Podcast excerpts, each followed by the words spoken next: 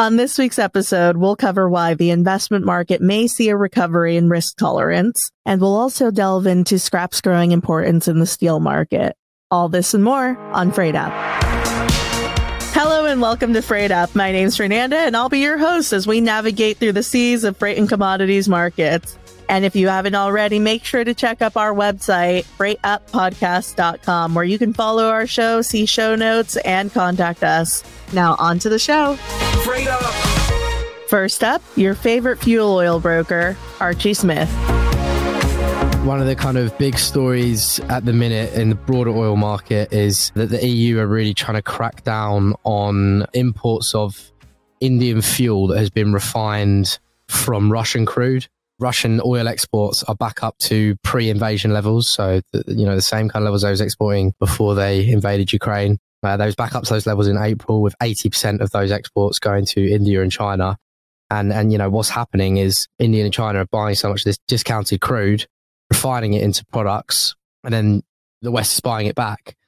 So effectively, you know, it's, it's almost like a loophole. So the EU are, are currently kind of in talks of how to crack down on this, you know, what to do in kind of an explicit criticism towards India for this loophole and the way that, you know, Russian oil is in a way finding its way into the West via being refined in, in these other countries and then getting shipped off as exports of products. So, you know, that, that's happening at the minute. America also talking about refilling the SPR, which they drained by about 200 million barrels, something like that in 2021. So they're looking at buying some barrels back for that starting maybe next month. I mean, who knows? What impact would that have on the market?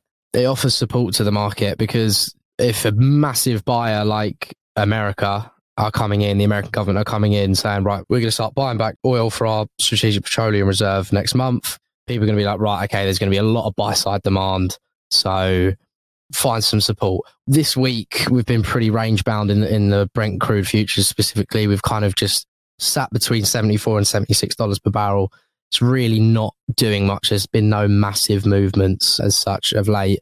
But I can imagine had America not come out saying, right, we're going to refill the SPR, we might have seen that the prices continue to drop down below that 74 mark. But, you know, like I said, we've been pretty range bound past few days. That's pretty interesting. I guess yeah. we'll have to keep an eye on what Uncle Sam does. Looking more specifically at the fuel oil markets, the Sing 0.5 spreads are really, really pushing the time spreads. Beginning of the week, the front June versus July Sing 0.5 spread was trading around $6. When I left my desk just now, it was, it was getting traded at, at $9. So that, that those spreads are widening, especially in the front.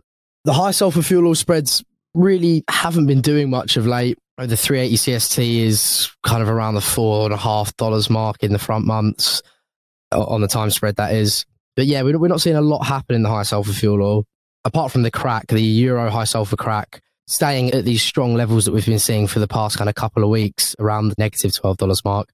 Today, we've actually broken through that, trading around minus $1160 per metric ton. Uh, and, I, and that's really just, you know, the, the European market kind of realizing this squeeze from the lack of Russian supply. You know, Russia used to export a lot of high sulfur fuel oil to Europe. So, you know, since February, those sanctions came in there's been a squeeze in the market, and that's therefore pushing that high sulfur fuel oil crack stronger in the euro, which it has been for a couple of weeks now, and, and therefore keeping the, that high five spread that we love to mention on here ah, pretty pretty narrow. so yeah, so the euro high five is still pretty narrow as it was last week, but around about 83 in the uh, front month June. That's what's going on in the fuel oil market at the minute.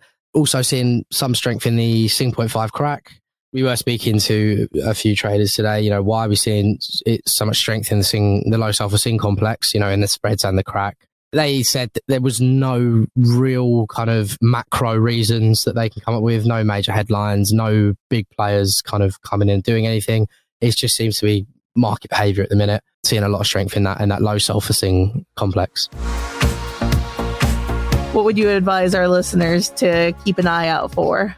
just keep your eye on that on that low sulfur Sing complex. You know, the crack's been pushing trading 860 last week. That was kind of around like the seven dollars mark, seven dollar fifty mark. So that's really been pushing, as well as the time spreads. They've been really widening. That's good, you know, especially in the front month. If you've got exposure to roll from the rest of this month to June or from June to July, you're going to be rolling that at, at a bigger premium.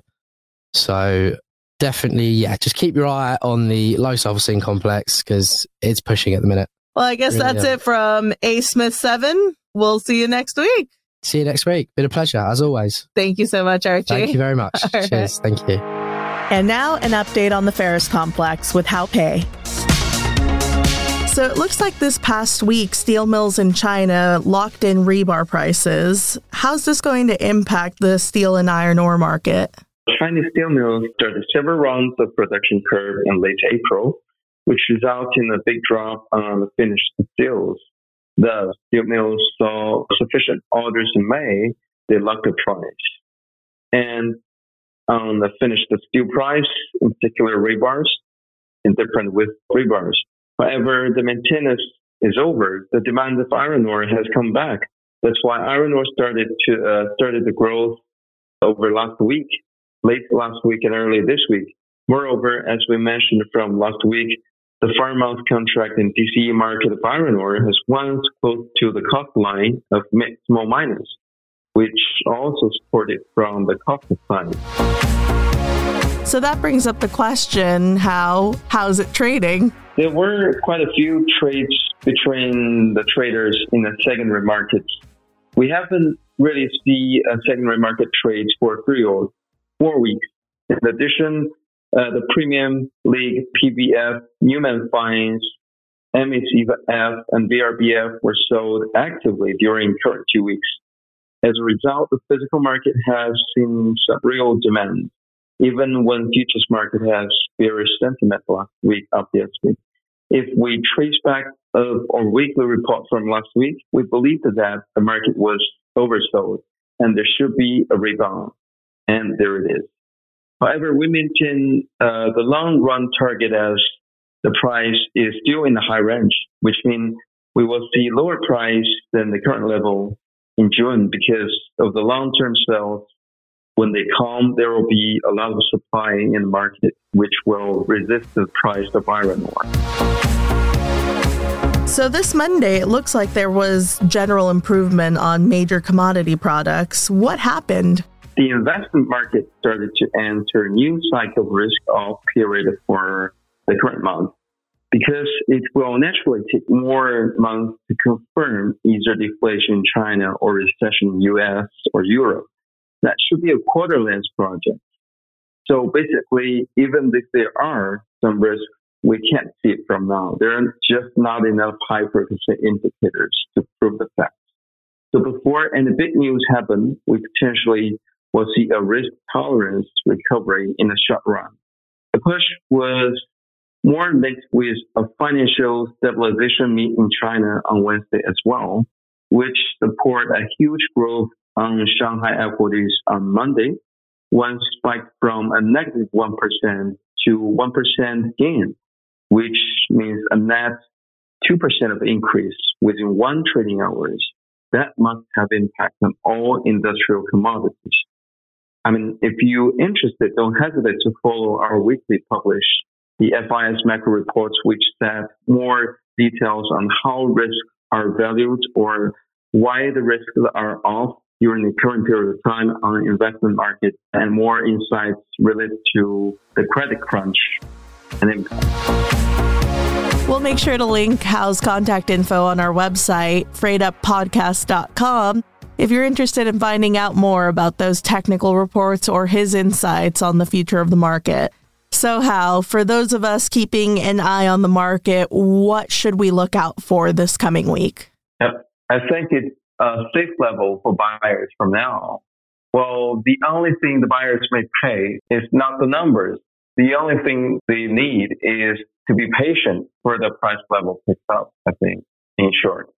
Uh, the second thing I think it's worth noticing is the spread.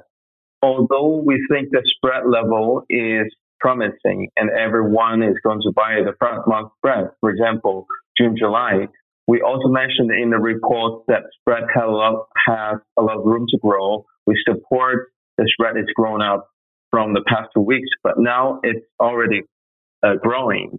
And we think we need to keep an eye on the long-term contracts if they become crowded in the market or if they start to emerge into the market. it's maybe timing for us to think the spread level is overvalued. As we mentioned, the spread goes up during the past two weeks. And I think it's worth noticing that if we saw, if we ever saw the long-term contracts in the market, maybe some point in June, then we need to think about the other side of the spread, which means if we bought the spread before, we may think of offset uh, the positions by then. That's Haopei, everyone. Thank you so much for joining us.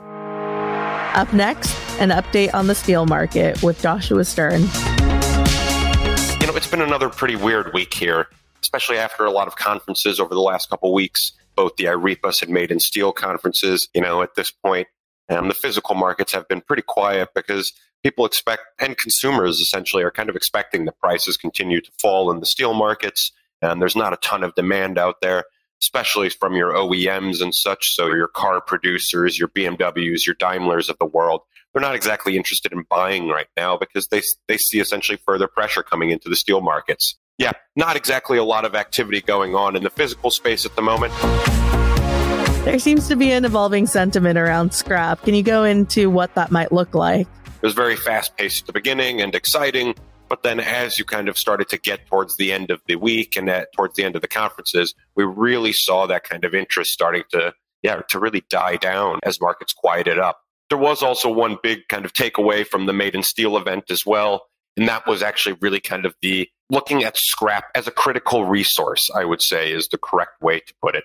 Scrap is going to become an increasingly important important well it's an important input into any steelmaking process. So it's also very important for the european union for the united states for china etc to maintain their scrap supply and not have that being outsourced elsewhere. So this has brought up some pretty interesting opinions and kind of yeah i would say almost worries actually in the scrap market you know that we don't a have enough scrap here for the future but B, how are we going to maintain that, especially in Europe? How are we going to maintain this supply of scrap that we need to feed our arc furnaces, our electric arc furnaces, and such? So that is definitely one interesting development there. On that note, we've actually started to see scrap trade up quite a bit this week as well. Back end of the curves are trading up pretty heavily. I think that this has also has something to do with the interest rate environment out in Europe at the moment at three and a half percent cost of carries are going to be increasing, it would only make sense then that, you know, you start to get into kind of a contango environment where spot is going to be less expensive than anything further down the curve. Yeah, essentially, yeah, spot is going to be trading at a discount because, of course, right now, if you have to store things, say that you have to store HRC until whatever, December of 2023, well, you know, you used to basically be getting kind of paid to do that in a negative interest rate environment or almost at that point it was backwardated, right? The spot demand was there as well. So, you know, interest rates were essentially not making it expensive for you to hold material over the long term. You were essentially getting paid to hold that material. Now, with interest rates rising, it costs you cash, it costs you opportunity cost to actually hold that material for the long run. So, therefore, you know, we're starting to see kind of the back end of the curve trade up. You know, at one point today, Deck 23 traded up to 400 bucks on scrap. Even OC 23 was trading at 400 and uh, now it's trading 387 and a half on screen. So there's quite a bit of volatility out there as well. Very interesting to note here that yeah, there is you know significant volatility out there, but also I believe that the scrap curve is really going to be the first mover into kind of this contango environment after having been in a backwardated environment for so long over the last couple of years in low interest rate environments post COVID as well. So, all in all, yeah, I think we're really kind of starting to see a kind of a perfect storm, actually, for anybody really who's kind of looking at hedging or at looking at, at using the markets to go ahead and lock in margins, lock in profits, and then generally just better manage your cash flows. So, as quiet as the market is, that doesn't necessarily mean that there's no opportunities, right? Rebar minus scrap was trading down to 210 we're now at around 230, just edging up back up to about 250. I believe the October one was like 233 and a half, uh, 232 and a half as of, uh, so it eased a bit this week. It came from 237 and a half on Monday to 232 and a half as we speak right now. So interesting stuff out there. So, what's your big takeaway looking at the coming weeks, Josh? It's time to be very vigilant out there as well. look for any mispricings, look for any opportunities that are out of whack. So if you're looking at kind of spreading two products against each other, look at your spreads, look at mill margins, look at arc spreads, you know, see if there's anything that one can use to express a view there. Yeah, the arc spread has been pretty hot topic over the last couple days here as well. So be vigilant, look at what's going on in the scrap or in the physical markets, and then yeah. All right. That's Joshua Stern for you all.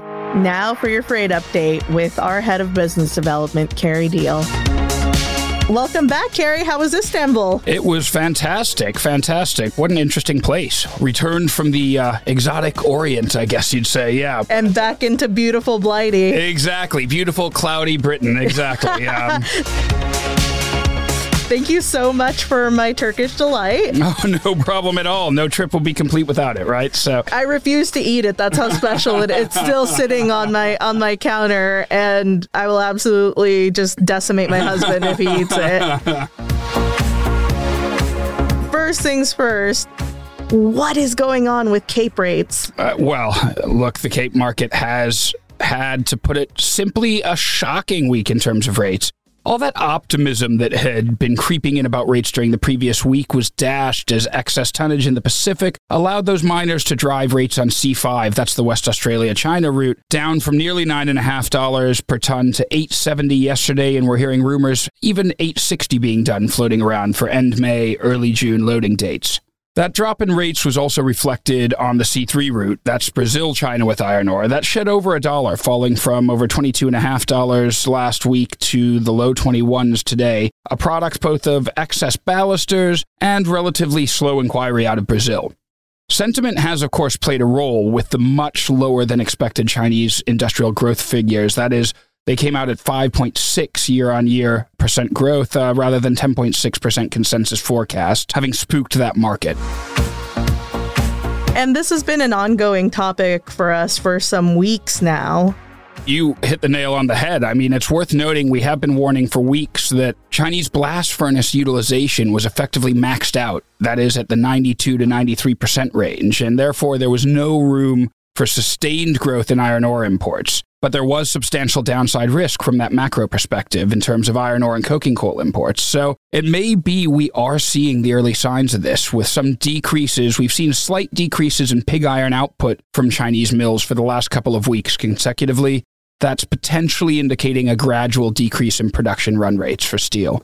On paper, it has been a continuous drop from last Wednesday onwards, with the front month Cape 5 TC paper falling from 23125 last Wednesday to 18075 value on FIS Live today. That Q3 also dropped from 22375 to 18675 today. Please tell me the Panamaxes are doing better. I wish I could. Oh no. Uh, the Panamaxes have also presented a rather grim picture lately, and I think actually this is more surprising. I think this has befuddled quite a few people in the market, uh, including myself to a degree, who had higher hopes for this market. That is, given we are just towards the end of the South American grain export season, one might have expected better support for the Panamaxes now, even with those big ships looking negative. But alas, on both physical and paper, that has just not come about. The 5TC average dropped by a further 15% over the past week to 11,343 today. This drop has been pretty consistent across all basins, with the Pacific remaining very heavy on tonnage, lacking much inquiry for the past week. The Atlantic has also followed suit, and despite a few more transatlantic mineral cargoes hitting the market we're hearing in the past two days, we're just not seeing enough to move that dial yet. East Coast South America has been quiet as well, with rates headed towards their lows of Jan and Feb. Do we have any positivity to impart on our audience this week? You know, there is one thing. Interestingly, we should note that the USDA has actually just increased their predictions for China's corn imports by 28%. They also gave a forecast that increases their expectation of Chinese soybean, wheat, and sorghum imports. So this would be a, a massive positive for Panamaxes. I should explain the vast majority of Chinese grain imports do get carried on Panamaxes. And so look for this, especially in Q3, as the US grain season, the Northern Hemisphere grain season starts to kick in. But for now, that is about all the bulls can latch on to. paper also negative for the past week with the front month Panamax 4TC paper dropping from 14,325 at the peak last Wednesday to 11,125 value today on FIS Live. Although we do seem to be finding some cautious support with those levels on June in line with the current spot index. Q3 has fallen from 15,300 to 12,675. All right, Carrie, given that giant chunk of information we've just dropped on our audience, yeah. what's your big takeaway for them for this week? On a personal level, I'm more bearish on the capes from a macro perspective. I do think that those USDA figures should lead to some light at the end of the tunnel for the Panamax market as we get into Q3, but let's see. Well, we'll keep an eye on that. Thank you so much, Carrie. Thanks a lot, Fernanda. Well, that's it for us this week. Thank you so much for joining, and we'll make sure to see you next time on Freight Up. If you have any comments, questions, or feedback for the show, make sure to click the microphone icon on our website, freightuppodcast.com, to leave us a voice note. We'll see you next week.